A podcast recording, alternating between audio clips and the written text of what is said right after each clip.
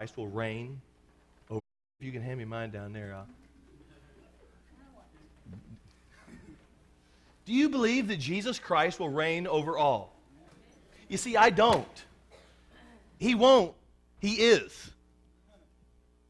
It's not that he will someday. He is the Lord, Savior Jesus Christ. Now, I've already had I've been here since about 5:30 this morning and I'm wired for sound. I have never been more excited about a, a passage of Scripture before in my life.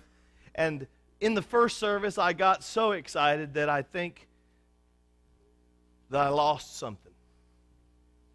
And so I'm going to try to keep it down a little bit so that we can just see the magnificence of Jesus Christ as he hangs as the sacrifice for all of the world in order to glorify his Father. So, turn in your Bibles to John's Gospel, John chapter 19.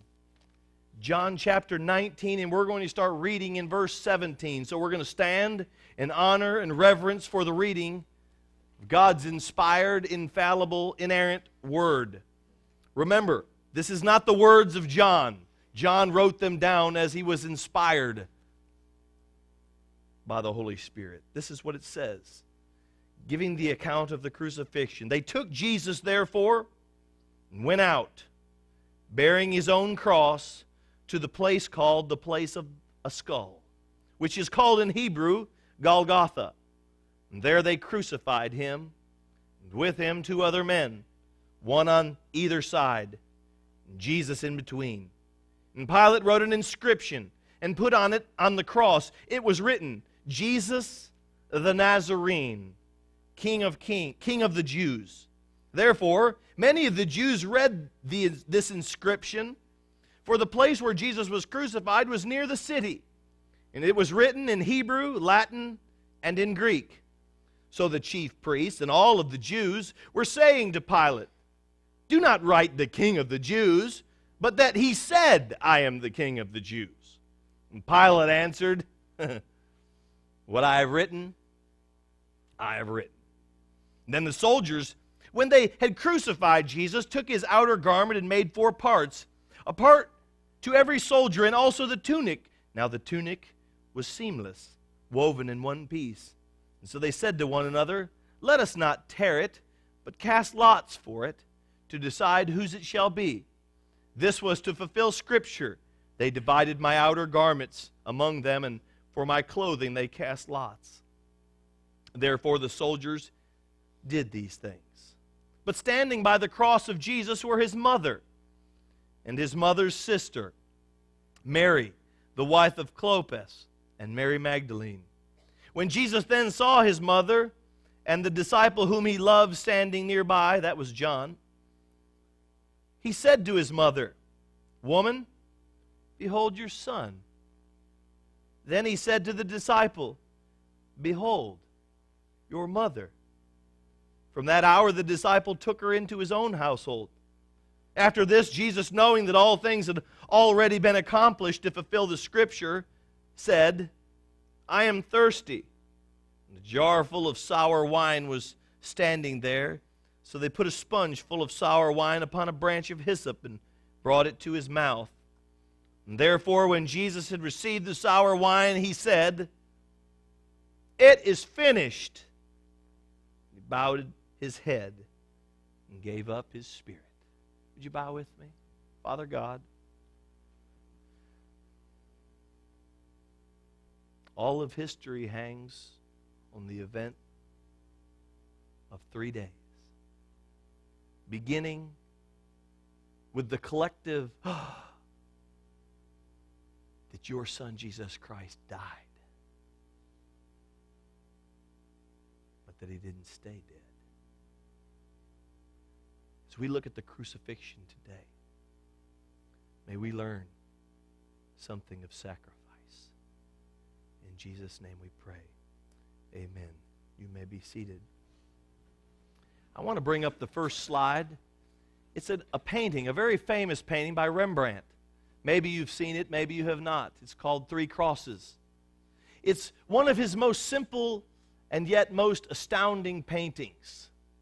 It's just black and white, but the faces of everyone is not really drawn in. There's just lines for eyes. Even Christ himself is not delineated. And if you look way on the far right hand side, in the fringes is a man with no face, no lines. And it's been said that Rembrandt himself painted himself in, knowing that it wasn't the Roman guards that put Jesus on the cross, knowing that it wasn't the Pharisees and the Sadducees that put him on the cross, but knowing that it was he himself. That's what we're going to look at today the cross, the sacrifice that Jesus Christ made, but also the offer that is given to everyone of sacrifice. Now, I'm going to do this differently than I did the first service. So that's just the way it is. If you've been to both, you won't recognize it. When Jesus cried, It was finished, he completed his work on earth.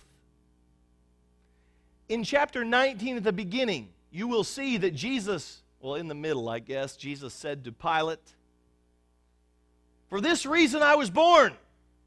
For this reason I came into the world, not to save sinners, but to bear witness to the truth.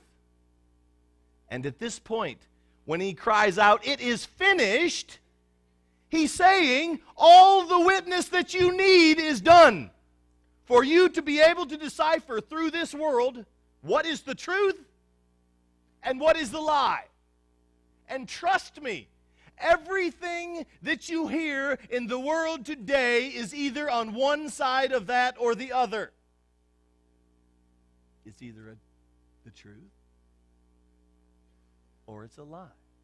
Now, here's the great journey that God has given each and every one of us. That as we live our daily lives, to be agents of evidence, to examine the evidence of life and its purpose, and to be able to see what is the truth and what is not the truth. And Jesus clearly stated when he started his ministry if you try to find the truth outside of a relationship with me, you will never find it. So we see everyone searching for truth. They find it in relationships for a little bit of time, but it doesn't last.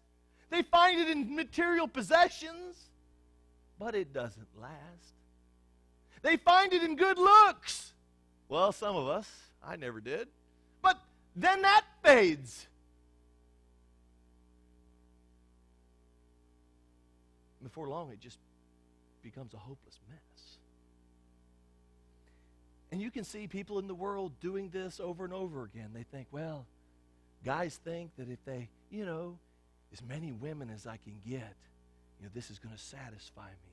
And then if, if that doesn't work, well, then maybe I need to try all the men too. And so I'll try to have relationships with women, and then I'll try to have relationships with men, and somehow I'll be able to find what satisfies me. Women, say, Well, I, am trying to find this man who's my soulmate. And so I'm, I'm going to go through life and I'm going to find out my soulmate. And I've gone through seven husbands and I can't seem to find my soulmate. So maybe it's another woman. And this is the, the, the pattern of the world. None of it's worse, none of it's better. You see, we like to think that if we haven't got to the point, if I haven't got to the point of searching after another man, then I'm better than the ones that have gotten to the point of searching for another man. That's not it. The point is, all of us are in the same boat. We bought into the lie that any of that stuff will satisfy us. None of it will. If we could start with that premise, we could have some progress. Jesus is dead at the end of our text. Well, I'm glad it didn't stay.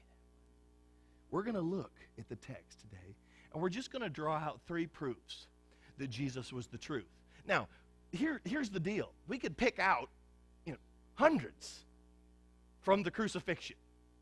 Do you realize that there is, well, we'll get into that in a minute, but th- we could go on for hours and I'll try not to.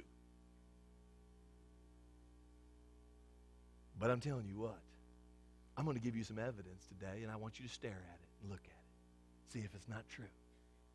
But I guarantee you this before you leave today, you will have made a choice. Proof number one this may be the weightiest, most rational argument that there is prophecy. Not just prophecy, because anybody can prophesy, right? But fulfilled prophecy. That I could say something hundreds and hundreds of years ago, and then it comes to pass with specificity. We're going to look at some of that. Let's, let's just dive right into it. But, uh, but 300 years before Christ, there was a man named, and I'm a philosophy major, so I don't want to bore you too much with philosophy, but there was a man named Plato.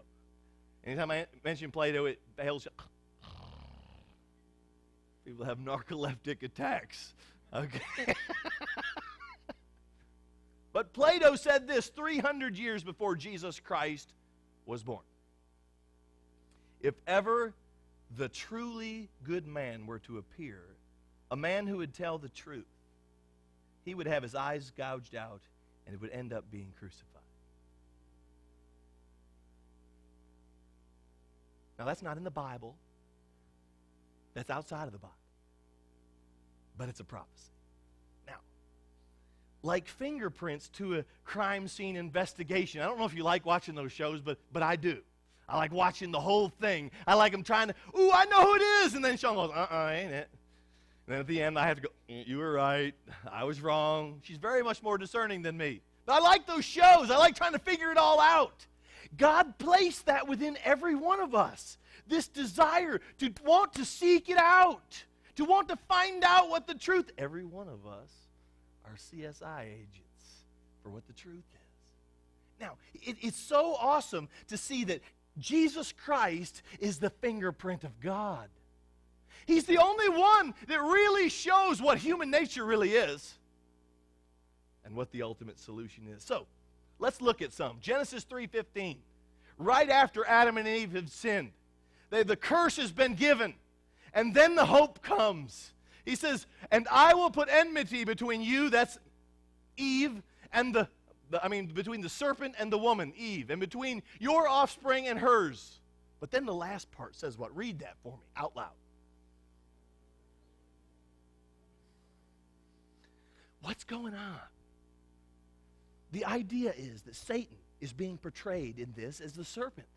The, the, Satan has controlled the serpent, has deceived Adam and Eve, and that somehow, as Adam and Eve have screwed up, all of humanity fell with Adam. But there was going to come one. What the Bible describes as the second Adam would come. And he would not mess up like Adam did. He lived a perfect, sinless life. And that when the point came, it was going to look like the serpent was winning. And that's what it means when it says the serpent was going to bite the heel.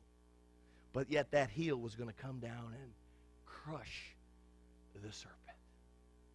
The idea is that when Jesus Christ was hanging between this world and the next, Satan was excited. Finally, we've killed that sucker. Little did he know that when he said it was finished, he was describing Satan. You're finished. But let's move on. Isaiah 53 7 says this. Read the whole chapter of Isaiah 53. But it says, He was oppressed and afflicted, yet he did not open his mouth. Like a lamb that is led to the slaughter, like a sheep is silent before his shearers, so he did not open his mouth.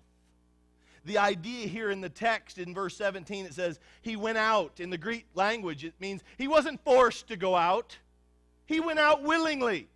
When he was standing before Pilate, he was silent. Could you do that? Well, I'd be screaming out with everything that I am, telling him, I'm innocent. Jesus didn't. But a sheep is dumb walking to the slaughter, right? I mean, he wakes up one day, little sheep, right? I've been gaining weight, I've been having great days, and It's another beautiful day to go to the pasture and follow the shepherd. Ooh, this is great. but Jesus knew the whole way